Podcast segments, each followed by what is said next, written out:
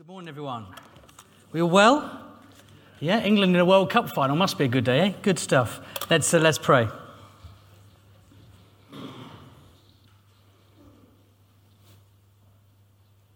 Jesus Christ, we thank you for your presence with us now. We thank you that you lived on this earth and showed us the way to live. We pray now the words and the message we get this morning will be your message to us to enable us to live a life that is truly in your spirit. Amen. Well, that was a quiet amen. Let's try that again, shall we? Amen. Oh, that's better. Good stuff. Hopefully, we, hopefully, want to live in the Spirit. Um, speaking of which, this is a quick confession just before we start. Um, this is not like the David Burton guide to live in the Spirit. Unfortunately, I haven't got this nailed. Uh, I'm not ordained. I'm not some really impressive person. Uh, I'm just trying to do my best. So uh, if you spot a flaw, which you probably will, uh, that, that's all mine. Um, and also, apologies, last time I wasn't feeling so great last time I spoke. Hopefully, uh, um, I feel a lot, better today. Good stuff. Right. Well, this is a great passage. And just before I preached at the first service, uh, Fred, who was sat next to me, said, Wow, what a powerful passage. Um, or as Kate put it, what a big chunk. Um, so, yes, it is powerful. And I immediately thought when Fred that, said that, oh, goodness, let's hope I do justice to it. And straight away, I had a little voice in my head said, yeah, but it's not you doing justice to it, is it? And I thought, ah, good point. So let's make sure, let's hope, well, well let's know we're going to hear from God today rather than me. Okay, so first of all, what is all this passage about? Um, well, Jesus is causing quite a stir. The commentators I've read, and again, another confession, uh, I wasn't an expert on this passage at all about 10 days ago. Done a lot of reading, and thankfully, my, my wife does a load of reading, so she's passed all the th- stuff she's learned to me, and I go, cool, that's good, I'll say that out loud on Sunday. So uh, that's essentially what I'm doing. Um, so this was the last feast, the Feast of the Tabernacles. Hands up, everyone who's an expert on the Feast of Tabernacles. That's all right. Oh, yeah, fantastic. so, um, yeah, the Feast of the Tabernacles. At this point, all the people there were expecting the prophecy of Ezekiel 47 to be fulfilled. Okay? And if you haven't read the prophecy of Ezekiel 47, please do read it. That's another big chunk. Okay? But please substitute the word water for Holy Spirit okay? Because that's a prophecy of the Holy Spirit coming and absolutely um, making a huge, huge difference. So Jesus is talking here about the transformation of the Holy Spirit. What can happen with the Holy Spirit? And the good news, of course, is that it's available to everyone. Jesus says very clearly, whoever believes, let him who is thirsty come to me and drink. Now, I don't know if you've been watching Wimbledon the last couple of weeks, but I'm sure we've all seen a few games when the players have been running around, smashing the ball and everything, and they sit down, and first of all, they take a big breath. Then, of course, the next thing they do is take a big drink and gulp loads and loads of water. They are thirsty. They're absolutely gasping for a good drink. So, who today is gasping for a really good dose of the Spirit? Because, of course, we need the Spirit to be flowed into us all the time so it can then flow out. And we were just been singing about people working really hard. Well, there's some people here that didn't take a rest yesterday. Hetty, for example, was at Sunfest yesterday for I don't know how many hours. She was there for a long, long time, and she, here she is this morning singing again.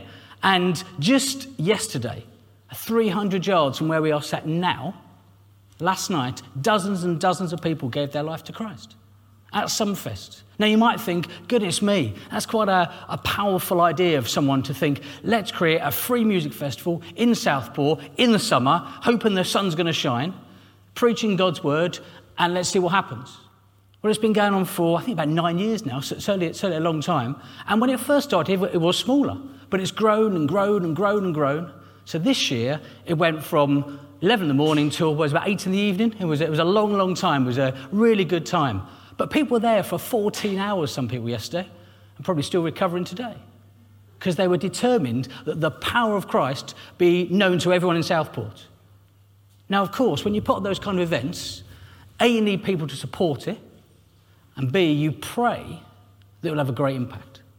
And we are now seeing that great impact loads and loads of hard work, day in, day out, throughout the year, is leading to people being saved for Christ, which is great news. So if you're thinking today, oh, yeah, how can I live a life which is um, having miracles happen?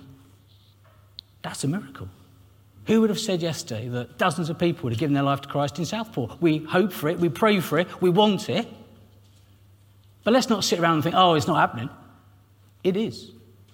You ask those people today, and they'll say, yeah, that is my experience of Christ. But these people in this passage were expecting something a little bit different. And there was Jesus coming and literally blew them away. The commentators say it was 24 words in Greek that he spoke. But those 24 words absolutely shot them to pieces. He broke every rule in the book. Every rule in the book. I, I love the start of the passage when it says he waited until halfway through before he even spoke. He just let everyone else have a bit of a waffle first. Yeah, you do whatever. I'll come in with a real crux of the matter. And that's exactly what he did. He wanted to make sure that people got his message loud and clear. In fact, he broke more rules. Later in the passage, it says Jesus stood. We might think, well, so what? The custom at that time was to sit down when you're teaching. He stood and said in a loud voice. Both of those were breaking all the rules. So people were thinking back then, goodness me, is, is this man mad? Is he demon possessed? Literally, it says that, doesn't it? Or is he the Messiah? To be honest with you, I bet people still have the same questions about the church today. Are we all a bit confused? Are we all a bit weird? Yeah, probably some of us a bit weird. I include myself in that, willingly. Or do we have the truth in ourselves? We know we do. But the important thing we've got to do is help other people to realize that as well. So, how does Jesus do that? Because that's what we want to learn for. Well, first of all, um, let's, let's look at what he said. And I think there's two particularly key verses that, are, that, that I really want to focus on. The first one is verse 21. It said that, it says this to them. Jesus said to them, I did one miracle. Now, this could be the first time in history a man has downplayed a miracle, isn't it? Goodness me, I know if I was anywhere near a miracle, I'd talk about it for months and months, probably years and years. But he just, I did one miracle, and you are all astonished. Miracles are just Jesus' way of working. We know that. But that was astonishing to them. And then verse 37, the, the key really to the whole passage. So this was the last and greatest day of the feast, when, as I say, the people were expecting the prophecy of Ezekiel to come true. Jesus tells them very clearly no, the prophecy is not going to come true in a place, it's coming true in people. It's not the location that matters, it's the heart that matters. And this is when he says, If anyone is thirsty, let him come to me and drink. What could be simpler? What could be simpler? If anyone needs, let him come and get. Ask and you will receive. Knock and the door be open to you. Now, that sounds so simple. Maybe because it's so simple, can make it so difficult for us always to follow. But then, verse 38 because whoever believes in me, as the scripture has said, streams of living water will flow from within them. You see, Jesus' message is very clear. The Holy Spirit is available to everyone, but then it flows from you to others. I've looked up a very posh Greek word, which was, I think, pronounced koilia, which basically means this message is coming from the pit of Jesus' stomach, the very essence of Him, the very center of His being, to us. He wants to make sure this message is clear. And the people there, some of them don't want to hear it. They're saying, Who is this person? How dare he come from Galilee? Who, who, is, who is this strange Messiah? Is he a Messiah? Is he demon possessed? He was really, really upsetting the apple cart. So, what does this mean to us today? How can we use this message and think, okay, what, what can we do about this? Well, when I first got the topic of doing flow, one thing came to mind. It's an advert from many, many, many years ago, which we'll see, hopefully, it works on, on the screen. Uh, this was the first thing that came to mind, not very spiritual, it's what came to mind. It is straight, square, curved circular, the precise shape of every moving part it clings to, lubricating, cooling, and protecting. Oil is too small a word for it. It is Castrol GTX liquid engineering, fitted in your engine. Now, you will please know other oils are available, uh, and there's no advert for that. But that lovely, reassuring sense that oil is constantly moving. Of course, that's what we want from a car, isn't it? We start it and it goes. And I remember when that came out, our family car often didn't start and certainly didn't go. We actually didn't bother leaving the front door until the car started. It wasn't worth getting the car to go to school unless the car definitely started. But, but that sense of that oil just being lubricating, cooling, enabling things to work. And I love the pace of that. People know me, know I like going quite quickly. But that was just a sheer, inexorable, clear movement. It wasn't stopping, wasn't going fast, wasn't going slow. It was just moving. It was continuous, always available, always useful, always helpful. And that's what the Holy Spirit can be for us the purse of the Holy Spirit. And that's what Jesus is saying. It's available to everyone. You don't have to buy it for a fiver and a can, you can get it for free. All we have to do is ask, and it comes. Really, the only question we have to ask is how much we want. And the reason I showed that is because I think some of us can be sometimes a little bit scared, thinking, oh, the Holy Spirit can just almost take over and leave us completely powerless and overwhelmed. Well, maybe we don't have to worry about its, um, the amount of it, but more what we do with it. So, hopefully, after this series of quite a few sermons now on the Holy Spirit, you've got a bit of a plan in your own head about the Holy Spirit. You're a bit better informed about it. As I said at the start, this is not my guide to living in the Holy Spirit. Maybe all of us have a slightly different experience of it. So, how can we live a life that is in tune? I'm sure over the last few weeks we've all remembered the individual one word uh, sermon titles. So let's have a quick test, shall we? Who can give us a one word sermon title from one of the titles we had in the last few weeks? Paul Gearin's smiling. Paul Gearin always knows. Go on, Paul, you can give us one. Move. Very okay. What, me, yeah? Anyone else? Move was definitely one. Wait. Wait. Very good. That was the vicar's one. Very good. Glad someone remembered that, Steve. Yeah? Anything else? Seek. Seek. Very good. Was that your one, Hetty? Oh, that was Tabsy. Sorry. Very good. Release. Lift. Yeah, lift was, was the worship one, wasn't it? and there were probably a few more. Um, but of course, what we need to do is not just think, okay, well, those sermons have kind of happened. We heard them, we listened. Did we do anything with them? Maybe we did, maybe we didn't. Maybe we need to go back and think, yeah, how can I use the sermon series to get better at living in the Holy Spirit? And, crucially, then, allowing the Holy Spirit to flow back out of us from, as Jesus said, from within us flow right from the start. So, how can we live? Well, of course, there's lots of things we can do to help. And lots of the sermons we've had the last few weeks hopefully will give us some ideas about praying, about spending time waiting on God, being together as a group of people, listening to others, worshipping. All those things are part. And of course, it comes to what we do next, how we enable it to flow into us, but also then, crucially, flow out of us. So, how do you feel about that? Maybe receiving, great. And then, Steve, next slide, please. How do we feel? The Holy Spirit, God's helper, God's power in us. That's how I feel a bit. A bit scared. Excited, maybe? No, a bit more scared. But as I said at the start, maybe it's not so much about being overwhelmed by it, but more being empowered and thinking, yeah, how much of this, how can I use what I learn? How can I use what I receive? So, what do we do? We need to share it. God does not give us the Holy Spirit for us to kind of have a warm glow about ourselves, to be a bit like a ready brek child. That's not the point for us to think, oh, yeah, I'm all sorted, I'm all cozy. It's for us to share with others. Just to uh, a, a, tip, a bit of a spoiler at this. Any of you who watch Jamie Johnson with your kids or who watch them with, with grandkids, uh, Jamie Johnson's a football program. Kate Kate's, Kate's nodding this. There's, it's a football program all about a kid who's pretty good at football, surprisingly. But what happens is when he's playing a game, very occasionally, everything kind of gets electrified. His foot gets electrified, the ball gets electrified. And then what happens then, Kate? It scores a goal, apart from once when the keeper saved it which I was amazed at. But that's the Holy Spirit is a bit like that electrification. You know straight away something is great going to happen. So if you're watching Jamie Johnson, you know a pretty much a goal is going to be scored if you see the, the electrification. Well, okay. So that's our responsibility then, isn't it?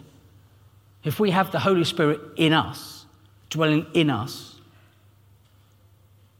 then how do we share that with other people? How do we use that?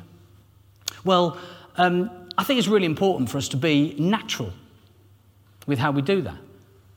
And I was uh, doing some training for Summerfest a few weeks ago, and the pastor leading it was saying about caring for ourselves is natural.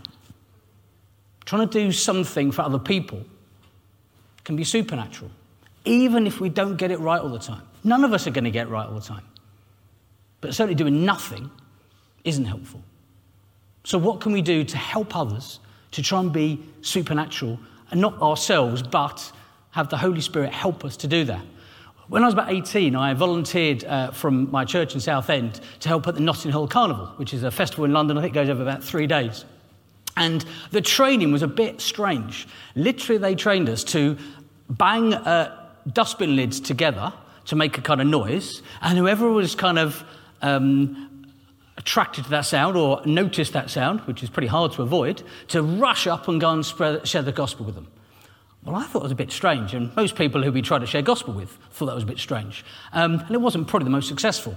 However, what was successful was the last day of that festival. Myself and a friend were just sitting down outside the church, probably having a drink of water or a cup of tea or something, and this mum came along with, with her daughter. And I just heard a little voice say, Say hi. I thought, oh, okay.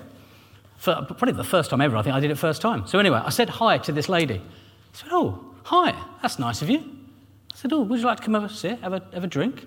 Oh, I'd love to. Now, if you told me at that point that one word hi would lead to that mother and her daughter going to that church for eight years, I'd have said, Cool, that'd be a miracle. But that's what happened. We weren't doing anything special at all. She was just a lady who just needed a bit of a nice word, a bit of a welcome, a bit of a drink. We danced with her daughter. She just had a rest. Stayed with us for about two hours. Thankfully, no dustbin lids in sight. Just being normal, nice, kind. That's what we were doing. But actually, in that sense, we were sharing the gospel. I'm pleased to say the Holy Spirit was flowing out of us to that lady and her daughter. I can't even remember her name, to be honest, but that didn't matter. She's a lovely person. And I was talking about the amounts of spirit maybe we have inside ourselves, and the Castrol GTX, that lovely flow of oil, washing us and refreshing us. When I was um, at university, I was just about to do my finals, and I found them quite, quite difficult. They, they were hard work. And I remember one day um, I was going to a, a church in, in, in the city, which is a bit like this one, quite a charismatic evangelical church. But I had a, a strange sense that I wanted to go to a church a bit like the church I grew up in, which was a Pentecostal church. So Jenny, who was my girlfriend at the time, we, I said to her, right, I want to go to along to this church. And Jen said, all right then, never been there before, we'll see what happens. So anyway, we, we went along, uh, the service happened, I can't remember a word that was said in the sermon, but at the end of the service, they said, would anyone like to come up for prayer? And I had a real strong sense I should. Um, but as often with me, I ignored that for about five minutes. And eventually I did go up for prayer. Um, and what happened then was overwhelming. Not in a scary way, not in an uncontrollable way, but in a really lovely, peaceful way. I remember I just stood, put my arms out, and someone prayed for me, and I literally got drenched in the Spirit. Now, Jen came from a bit more of a conservative type church background, and um, she tells me she pretty much left the building or suddenly went to the back corner thinking, what earth is happening to my boyfriend? Um, but for me, it wasn't scary, it wasn't worried. It was just a clear sense that God was with me. He knew I was going through a tough time in my exams, and He wanted to have a clear sign that I was loved, I was blessed. And obviously, now I can tell the story 20 or so years later.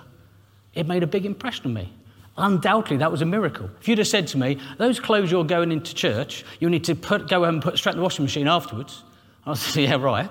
Hopefully, not going to be that bad. But that's exactly what happened. That's what happened. So you see, the Spirit is working in and amongst us all the time. But do we always recognize it? Thanks, Steve. Perfect time. Do we always see the things around us that are miracles? The things that are great that are happening. This reminds me of a place where I was studying once, which loads and loads of trees, so we could see hardly any light under there. And to get a rainbow that close to a, a, a to a tree, when you think you wouldn't think much water would get through the leaves, you wouldn't think much light would get through, but it's happened. Miracles are happening daily, not just in the world, not just in our country, but in our town. Those dozens of people who gave their lives to Christ last night. We have their names. We know they are loved. We know they're part of our kingdom. So they have experienced that miracle in their own life. And of course, that's because the Spirit is free, it's available to us all, and it's for everyone. As Jesus said, anyone who is thirsty, let him come to me and drink. So, how much do you want? Do you want that peaceful, lubricating, cooling, steady flow of oil? Or maybe an overwhelming gush of water? I'm not sure really it matters too much. The Holy Spirit, so powerful, so loving, so available. The key thing is we're constantly getting topped up, so it's constantly going out. And I was thinking about the England cricket team playing cricket today. They'll play their game, they'll be all, you know, sweaty and a bit um, dirty, their clothes a bit. So they'll probably take the clothes home, if this still happens in professional sport, and wash them. But they'll never put that winning shirt, because obviously we're going to win, never going to put that winning shirt away, are they, and forget about it. They'll bring that out many times. It's a bit like that with us, with the Holy Spirit, isn't it? If we're constantly getting topped up, continuously receiving the Spirit, and constantly trying to give it out, we want to be able to give out the Spirit so much that we want to be constantly topped up. You can't give unless you've received. But equally, you want to free the space to receive by giving out all the time as well. And I was thinking about this, this picture, and if we are kind of walking towards a water full of spirit, often when we get prayed for, we put our hands out. So the first part that get wet will be our fingertips. Then maybe our hands, maybe our arms, maybe our nose, front of our face. It doesn't matter how much almost we've got, it's what we do next. We want the Spirit to come into us and to flow from within us, from our koilia, from our inner being. So, if you're someone who's sitting there now thinking, oh, can't wait for a cuppa in about 20 minutes, well, maybe you'll serve that cuppa to someone next week. Or if you're someone who thinks, God, I love working with kids, they're good fun, keep, keep us all youthful. Or potentially, if you think, oh, kids can be a bit annoying sometimes, why is it that kids do that? Well, I can tell you now, there's been plenty of times when kids have said to me, Sir, why is it that adults do that? They don't understand us, we don't understand them. But actually, we're all God's creation. So if you want to serve, if you want to receive, we need to serve. I was thinking at church, we, we, the welcome is really important. But of course, welcome for each person can be different. How I like to be welcomed may be very different to how you like to be welcomed. Therefore, on the welcome team, we need all sorts of different types of welcomers, don't we? Sometimes people want, oh, just a quick good morning, and leave me to it. Other people might want, I want someone to sit down and spend some time with me. That's fine. So we need both types. So we're a people that welcomes, but also goes to welcome others as well. And so finally, are you going to take those steps? Who will you serve? We don't want the Holy Spirit to be that ready Brek glow. We want to be what we're doing for the people. People are looking for kindness. People are looking for love. People are looking for time. But we know more than that. We want them to know Jesus. And we can be the bridge that brings the Holy Spirit to them. If we're topped up, if we're full, if we have that cooling, continuous stream of living water into us, then we can leak it out. We want to be leaky people who give the Spirit to others. So, Jesus came to show us how to live, not to judge or condemn, but to give chance after chance. Don't we need those chances to ourselves? So it's our responsibility now to both receive the Spirit and let it flow out of us willingly to everyone we meet. Amen.